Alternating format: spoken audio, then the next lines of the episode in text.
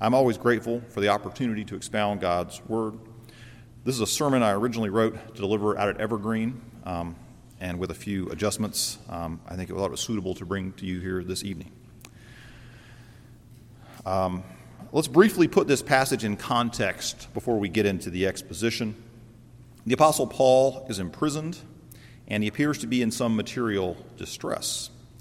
He's writing to the saints at Philippi in Macedonia which is a church that he founded. It was Paul who told them the good news. And there's a relationship here. There's a relationship between him and the Philippians. We can call them friends, but they are more than friends. They are brothers and sisters in Christ. And he is also, in a sense, their spiritual father. Paul speaks very fondly of the Philippians in the opening lines of the letter. He writes, I hold you in my heart for you are all for you are all partakers with me of grace both in my imprisonment and in the defense and confirmation of the gospel. For God is my witness how I yearn for you all with the affection of Christ Jesus.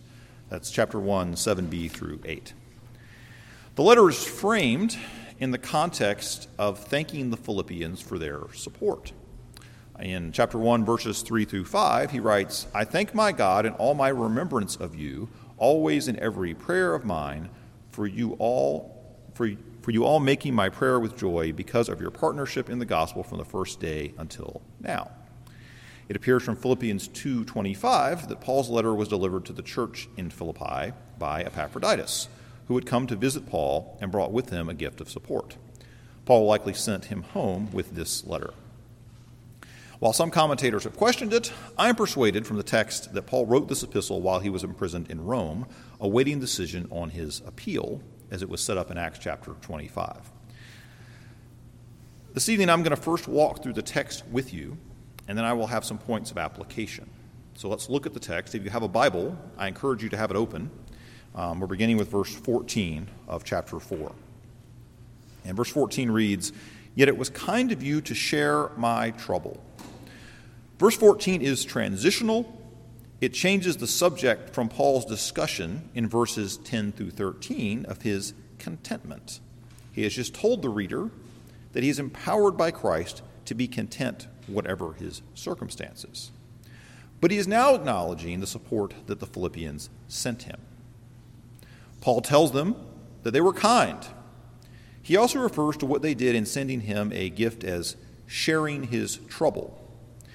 This refers back to verse 1 7, where he says, You are all partakers with me of grace, both in my imprisonment and in the defense and confirmation of the gospel.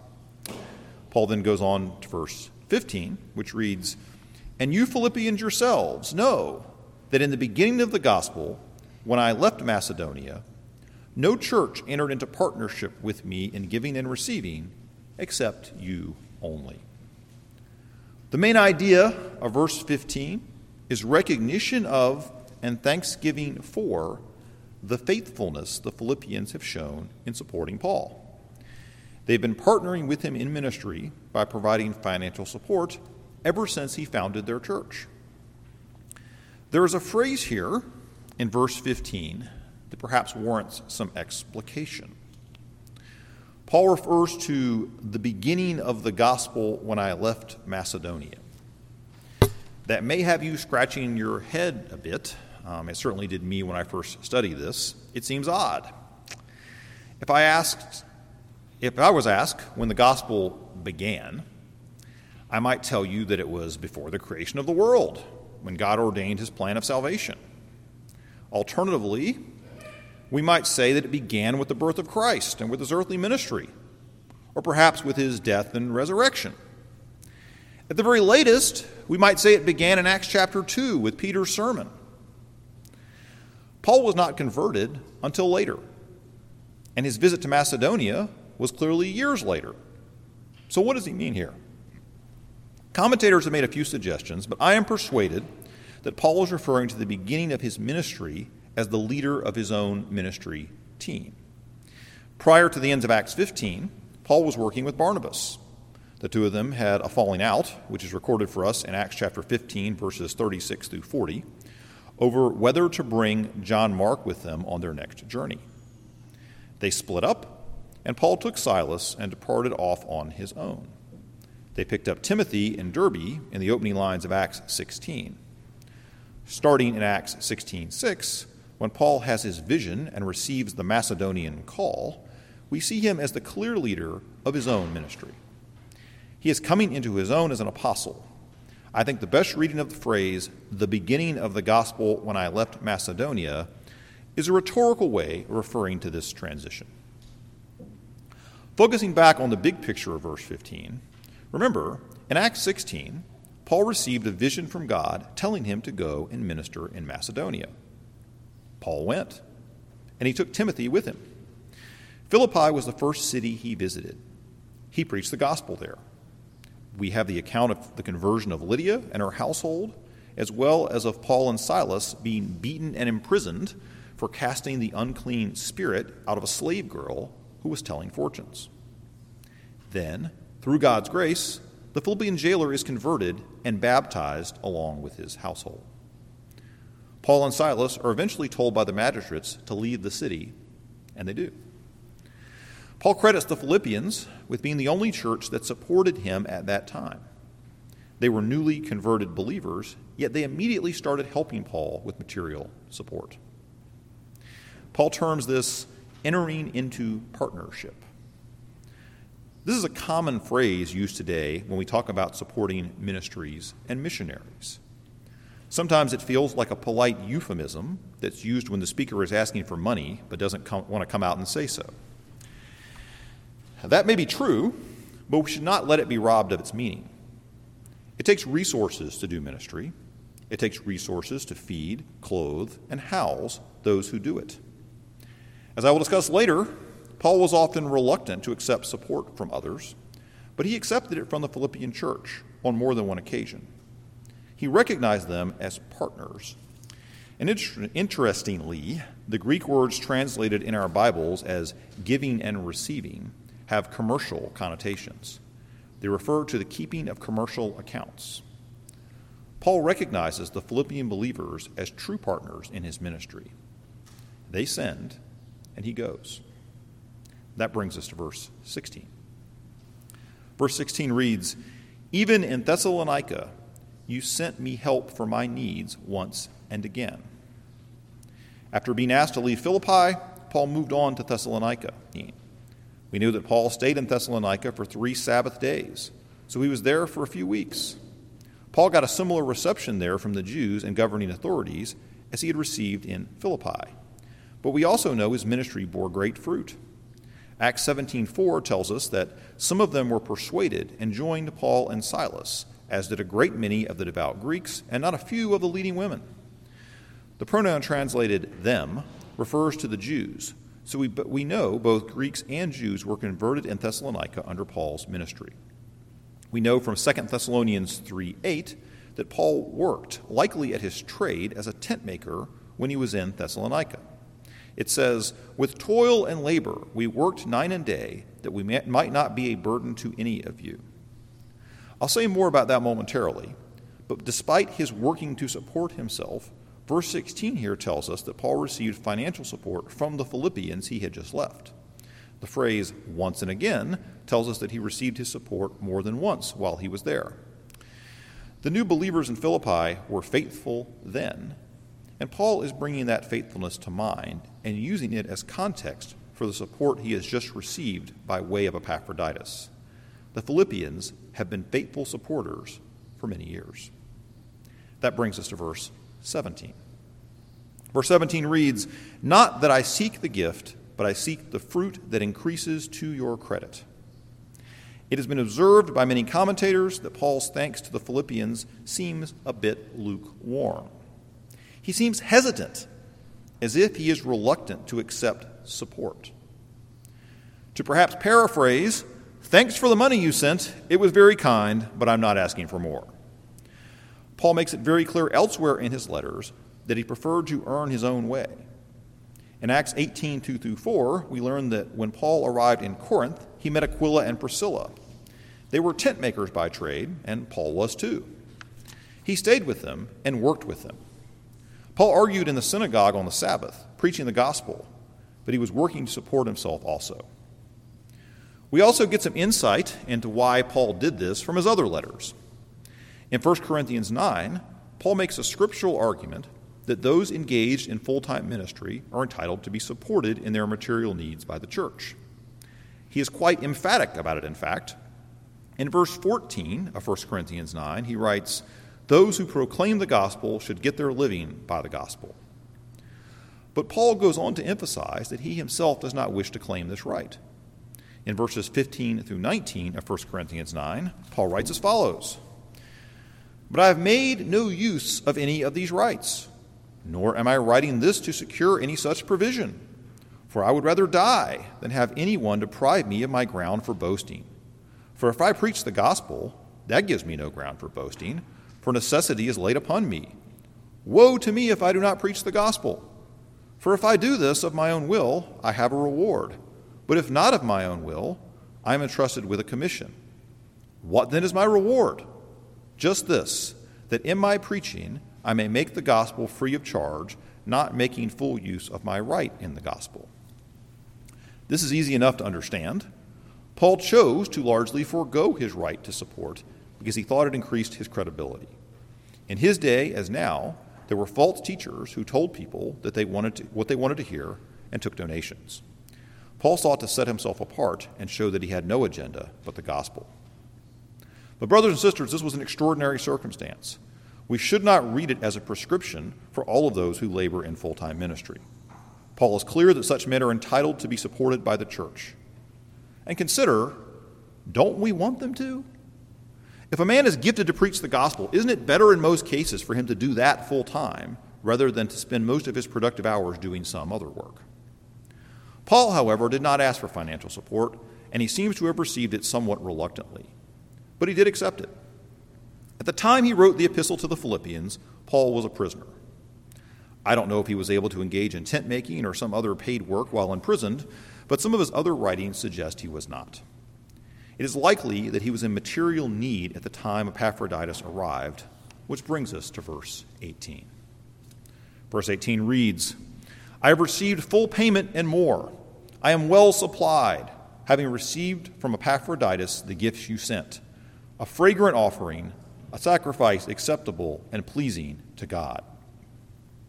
In the first part of verse 18, Paul seems to be telling the Philippians not to send him more money. Whether that was out of fear that they would go without themselves or part of his general reluctance to take money for ministry, we don't know. At face value, the statement is no doubt true. Paul's immediate needs were met by the gifts the Philippians sent. Paul then shifts gears from the commercial language he used above um, and to the language of worship and sacrifice. He calls them a fragrant offering, which clearly evokes Old Testament worship where offerings were burned. He says the gifts were a sacrifice acceptable and pleasing to God. This makes us think of the offerings brought by Cain and Abel in Genesis 4.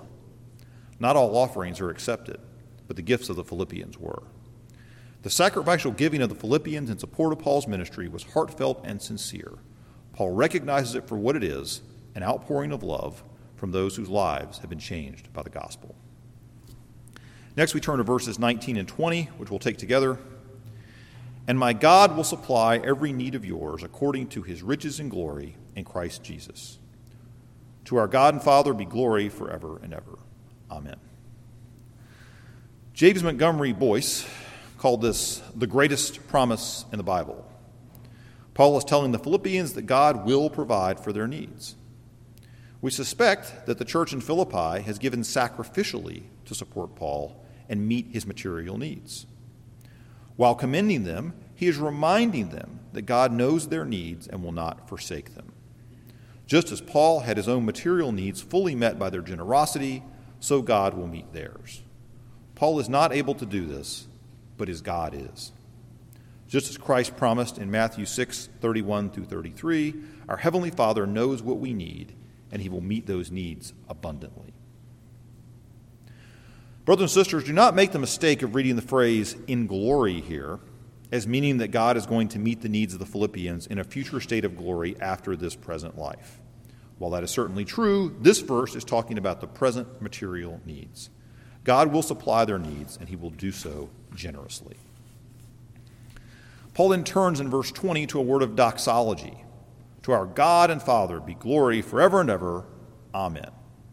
He's changing the subject again and is closing out his word of thanks to the Philippian church. He gives God the glory for their offerings. There is a three way relationship in Paul's ministry between Paul, the Philippians, and God. God used the Philippians to supply Paul's material needs. God used both Paul and the Philippian church to advance the gospel. Paul then turns to final greetings in verses 21 and 22, which read as follows Greet every saint in Christ Jesus. The brothers who are with me greet you. All the saints greet you, especially those of Caesar's household. Unlike in some of his other letters, for example, 2 Timothy, Paul does not extend greetings to particular church members by name. He says, Greet every saint instead. Perhaps he wanted to be careful not to leave anyone out but it was also likely that the church had grown and changed since he was there. Most estimates place this epistle as having been written a decade after Paul's missionary visit to Philippi. Paul had a close relationship with the founding members of this church, but he would not have personally known those who were converted after he left. Paul goes on to extend greetings from the brothers who were with me, which seems to suggest that those who were in his immediate circle while he was imprisoned. In verse 22, Paul extends greetings from all the saints, which may suggest the broader church where he is located, likely in Rome. The final clause of verse 22 tells us that there are members of the emperor's household who have been converted to Christianity. We don't know why Paul includes this detail, but it likely encouraged the Philippians to know that the faith had made such inroads. There is, according to the commentators, no documentation to indicate that any high Roman officials had converted at this point, so we suspect that these are low ranking members of the staff, such as gardeners, cooks, and housekeepers. But the gospel was going forth, and Paul's ministry, which the Philippian church had supported, was bearing fruit. Finally, Paul concludes with verse 23 The grace of the Lord Jesus Christ be with your spirit. This is a typical way for Paul to close one of his letters. He finishes with a prayer, a benediction for his audience. Now, brothers and sisters, we come to the application of the text, the so what, if you will. I'm going to make three points of application, and they all involve money. First, the laborer deserves his wages. In the church, we have certain men, and by extension their families, who are called to forego worldly occupations and who have dedicated themselves full time to the ministry of the word. In Presbyterianism, these men are overwhelmingly, but not exclusively, ordained as teaching elders. Most TEs are church pastors, although some labor in other ministry contexts, such as our dear brother Fred Sloan, who works with the prison discipleship ministry. We also have foreign missionaries who have set aside their personal affairs and gone out to the nations for us. Often these are families who go together we have men who have devoted themselves to ministry on college campuses, both with Reformed University Fellowship and other similar ministries. What do these men have in common? They are often a diverse group with a variety of personal backgrounds, educational credentials, and personal circumstances. But what they all have in common is that they are owed their living by the church. I spoke earlier about Paul's admonition in 1 Corinthians 9 that those who proclaim the gospel should get their living by the gospel. Paul attributes this principle to Christ himself, and rightly so. In Luke chapter 10, when Jesus sent out the disciples, telling them to carry no purse, bag, or sandals, he admonished them that the laborer deserves his wages. There is no question that the Bible tells us to support the material needs of those who have devoted themselves full time to preaching the word. The Philippians are commended in our text this evening for their consistent, faithful financial support of gospel ministry, and we should strive to be worthy of the same. Our PCA Book of Church Order, which sets out the rules subordinate to the Scripture about how our church operates, contains the language that is supposed to be used in preparing the written call for a pastor. It provides that the church is supposed to provide the pastor with sufficient compensation to be free from worldly cares and avocations in other words, the church should support the pastor and his family such that he does not have to work outside the church. Now, I do not wish to overstate this. If a church lacks the financial means to support a full time pastor, it is, in my view, permissible to call someone to serve bivocationally. A man can choose to be a tent maker as Paul was, but this should not be the usual case. At our presbytery meetings, whenever a man comes for examination to be ordained or installed as a pastor, I rise and ask him if the salary and housing allowance in the call meets his material needs. The job of a pastor is both vital and hard. Such men should not have to worry about paying their bills or putting food on their table. Brothers and sisters, All Saints has a long history of faithful giving. I exhort you to continue not only to meet the material needs of our full time pastors, but also to look for ways you can help and encourage those who labor for the gospel. Give joyfully to support missionaries and evangelists at home and abroad. Such gifts are fragrant offerings before God, and He will bless you for your generosity. Point two, you can't take it with you. Thinking a bit more broadly about our financial resources, I want to challenge you all a bit this evening. As believers in the gospel of Jesus Christ, we are all works in progress. If you are putting your faith in Christ, then your eternal destiny is secure. You can rest assured in the sure hope of eternal life with Christ. But in this life, despite our justification, we are works in progress. Despite our sure hope, we wrestle with remaining sin.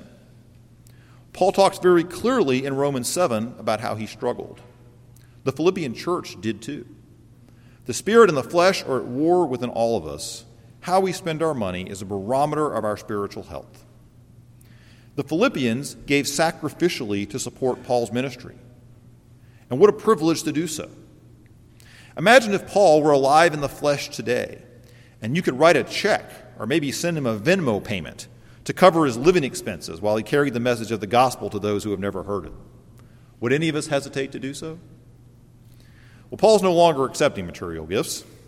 He's in heaven with Christ. But there are many faithful workers who are carrying the message of the gospel to the unreached some in Africa, some in China, and some in the United States. If you're like me and you're sometimes discouraged by the decline of our culture and the moral decay of our society, we have vast numbers of adults in this country who've never been to church. We shake our heads at the news reports and survey results about the decline of Christianity. I think it's more correct to say that there's been a decline of nominal cultural Christianity. But what is clear is that the USA is now a rich mission field.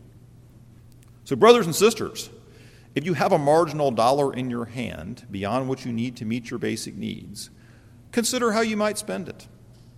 I'm not suggesting that it is sin to spend money on clothes or cars or vacations, certainly not. But we should consider that all those things are fleeting. Money invested in kingdom work will not only bear fruit, it is building something permanent. The kingdom of God is, in fact, the only thing you can invest in that is permanent. Kings and leaders die, nations crumble. The greatest human works will turn to dust. Consider this, brethren. How many of you can name all of your great grandparents? Even if you can, we are in the South after all, do you know anything about them? What they loved, their character, their values? In almost all cases, the answer is no. Our lives are brief, and as it says in Ecclesiastes, all our works are vanity. When you draw your last breath, you won't be thinking about jewelry or cars or houses or your brokerage account. Death has a way of focusing us on what is important. So take a look at your credit card and bank statements. Consider the choices you make with the resources you have. And think about shifting more of your marginal dollar to support those who labor for the gospel. Nothing else will last. But to quote Martin Luther, his kingdom is forever. Finally, it isn't yours anyway. Finally, and following up on that last point, I want to come back to what Paul says about the gifts of the Philippians being a fragrant offering, a sacrifice acceptable and pleasing to God. How would you like to have an apostle say that about a gift you made to the church? Well, that is not likely to happen directly, but we know from this text that we can make financial offerings that are pleasing to God. Most of us support ourselves by working in one way or another, whether it is by running a business, working a job, or caring for children at home while a spouse works to earn money. Some of us are retired and living from money or benefits we earned earlier in life. It's easy to tell yourself a story about where your resources come from. If I have a sandwich on the plate in front of me to eat for lunch, I have it because I went to work and earned a paycheck. I then went to the grocery store and bought the bread, meat, and cheese. Then I made a sandwich, and after I eat it, I'll wash the plate. God had nothing to do with it. This is a materialist story. That is a story told by the secular Western world for sure. We know better, right? We know that all we have comes from God. The Bible says so. But I exhort you this evening, brothers and sisters, to ask yourselves if you aren't functionally closer to the secular view than the biblical one. Do you really think and behave as if all your needs are met by God? Or do you really think that you meet them by your own effort? This is an important point because if you functionally think that the balance in your bank account or your other assets and possessions were acquired by your own effort alone, then it naturally follows that you are free to dispose of them as you wish. But if you recognize that all you have is from God, you will think differently. What you have is from the Lord, and you have the opportunity as a believer in Christ to offer it back to Him. In his commentary on Philippians, writing about our passage this evening, John Calvin wrote this Alas for our indolence, which appears in this that while God invites us with so much kindness to the honor of priesthood, and even puts sacrifices in our hands, we nevertheless do not sacrifice to him. And those things which were set apart for sacred oblations, we not only lay out for profane uses, but squander them wickedly upon the most polluted contaminations. For the altars on which sacrifices from our resources ought to be presented are the poor and the servants of Christ. To the neglect of these, some squander their resources on every kind of luxury, others upon the palate others upon immodest attire, others upon magnificent dwellings. Please don't hear this as, as if Calvin suggests that we are actual priests sacrificing for sins. He is speaking metaphorically. But the picture he paints for us is vivid. The Apostle Paul has commended the Philippians for the material support they have given him. He tells his original audience that their gifts are sacrifices acceptable to the Lord. In other words, they are good works that please God. Not to merit salvation, of course, but to show our gratitude and obedience to God. Calvin calls us out on this. God has given us all some measure of money. Most of us have more than we strictly need. The amount of that varies, of course, but we all have something we can give. Are we going to squander it on luxuries such as rich food, immodest clothes, or big houses? Or are we going to offer it back to God by giving sacrificially for kingdom work? Brothers and sisters, I urge and exhort you to consider the words of the apostle and the actions of the Philippian church. Most of us will not be called to martyrdom as Paul was, but we are all called to sacrifice for the gospel. Let's pray. Heavenly Father, thank you for the gift of your word and for allowing us to study it this evening. Please impress it upon our hearts and conform us evermore to the image of your Son. In Jesus' name, amen.